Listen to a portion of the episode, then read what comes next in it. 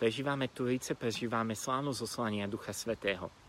A na samotnú túto slávnosť, ako aj pôsobenie Ducha Svetého, môžeme sa pozrieť z viacerých aspektov. Ja vás chcem pozvať, aby sme sa dnes zamysleli nad štyrmi aspektami. Prvý je ten, že tam, kde prichádza Boží duch, tam je jednota. Dnes môžeme počuť o tom, ako Duch Svetý zostupuje na prvotnú církev a vytvára jednotu. Dáva dar porozumenia. Ak pri babylonskej veži, ak pri, e, v Babylone došlo ku rozdeleniu jazykov, ľudia si prestali rozumieť, tak kde prichádza Boží duch, tam je dar porozumenia, tam je dar jednoty. Tak e, to nám ukazuje Biblia, tak to učili už cirkevní otcovia ako Cyril Jeruzalemský či Cyril Aleksandrijský. Kde dnes ty potrebuješ Božieho ducha, aby priniesol ti dar porozumenia, dar jednoty. A kde si v tvojom živote je rozdelenie, hnev, neodpustenie, dnes je ten čas, aby si pozval Božieho ducha, aby priniesol dar porozumenia a dar jednoty. Druhý aspekt, na ktorý chcem dnes poukázať, je práve komentár eh, svätého Augustína a porovnanie k eh, exodu 19. a 20. kapitole na jednej strane a skutkov apoštolov druhej kapitole. V exode práve v týchto kapitolách čítame o tom, ako vyvolený Boží ľud Izrael dostal zmluvu. Zmluvu na kamenných tabuliach. A ten opis eh, po 50 dňoch od Veľkej noci Izraela je spojený práve so s ohňom, vetrom, chvením. A to isté 50 dní po Veľkej noci vyvoleného ľudu, Božieho ľudu cirkvy, skresenia Ježiša Krista 50 dní, máme podobný opis, Lukáš nám to dáva v skutkoch Apoštolov 2. kapitole, že sa chvelo, bolo zemetrasenie, vietor, oheň. A Augustín hovorí, že je to čas Turic, je čas, kedy už duch nevpisuje zákon do kamenných tábor, ale do srdc aby sa naplnili starozákonné proroctvá, e, ktoré nám Boh dal cez proroka Ezechiela, cez proroka Jeremiáša, že bude vpísaný zákon do nášho vnútra. A tu sa nastáva zásadný rozdiel. Zákon na kamenných tabuliach môže byť častokrát otroctvom, lebo to plníme, pretože musíme, že je to vonkajškové, hovorí Augustín. Ale zákon vpísaný do srdca je náš vnútorný. Už to nerobíme preto, že musíme alebo že sa to má, ale preto, že to chceme. Lebo duch to vložil do nášho vnútra. Kde máš ty problém s niečím, čo v úvodzovkách sa ti zdá, že Božia vôľa, Božie prikázania ťa zväzujú, že sú pre teba otroctvom, že to len musíš, tam dnes duch chce zostúpiť a darovať ti trojice, aby sa to vpísalo hlboko do tvojho srdca. Boží duch prichádza na pomoc našej slabosti, aby sme mohli mať premenený charakter.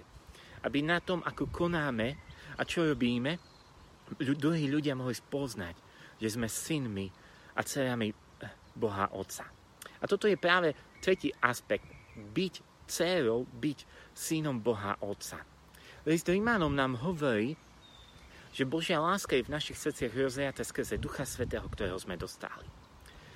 Boh Otec vylieva do nášho srdca svoju lásku skrze Ducha Svetého. Ak prichádza Boží duch do nášho srdca, keď zakúšame Trojice vo svojom živote, odchádza strach, strach z toho, že Boh sa na nás hnevá, strach z toho, že, že sme zlí pred Bohom. Áno, prichádza opravdivá bázeň, ale prichádza aj vedomie toho, že sme Bohom milovaní. Duch Svety nás učí volať Abba oče, ako nám to hovorí list Rímanom. Duch Svetý nám dáva radosť toho, že môžeme zakúšať, že sme Božie deti. Ale Božia láska v našich srdciach rozliata skrze Ducha Svetého, to nie je len dobrý pocit. To nie je len niečo, že zrazu máme peknú emóciu. Ale práve ak je Božia láska v našich srdciach rozliata skrze Ducha Svetého, tak odchádza z nášho života prehnaná ustarostenosť. Ako nám to Ježiš povedal, že keď otec sa stará o plné ľalie, o vrabce, nepostará sa o nás. A kde si v tvojom živote je príliš veľa strachu, ak je príliš veľa ustarostenosti, je čas volať na Božieho ducha, aby vylial do tvojho srdca Božiu lásku, aby si mohol na novo zakúsiť a žiť ešte viac, že si milovaný syn, milovaná dcera Boha Otca. A štvrtý aspekt, na ktorý chcem poukázať, je práve to, že Pavol hovorí, že my sme chrámom Ducha Svetého. Svetý Cyril Jeruzalemský, keď komentuje tento uh, verš z Božieho slova, hovorí, že sme na tom lepšie ako starozákonní proroci. Mnohí z nás možno by chceli zakúšať tie videnia, počuť Boží hlas, mať tú skúsenosť, ako mali starozákonní proroci. Ale celý Jeruzalemský hovorí, že my, kresťania, ľud eh, Nového zákona, ľud Turic, sme na tom lepšie. Prečo? Lebo na prorokov v starom zákone Duch Svetý len zostupoval ale nikdy v nich neprebýval.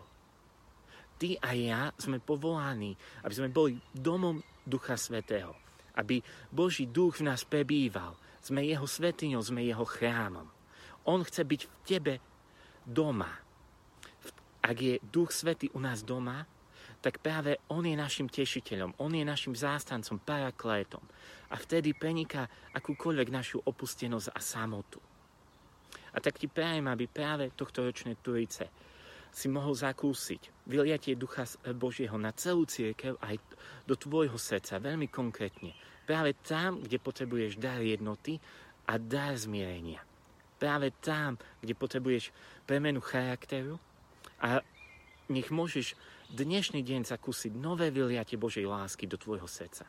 A hlavne, nech Duch Svetý je u teba doma, lebo ty si jeho chrám. Požehnané Turice.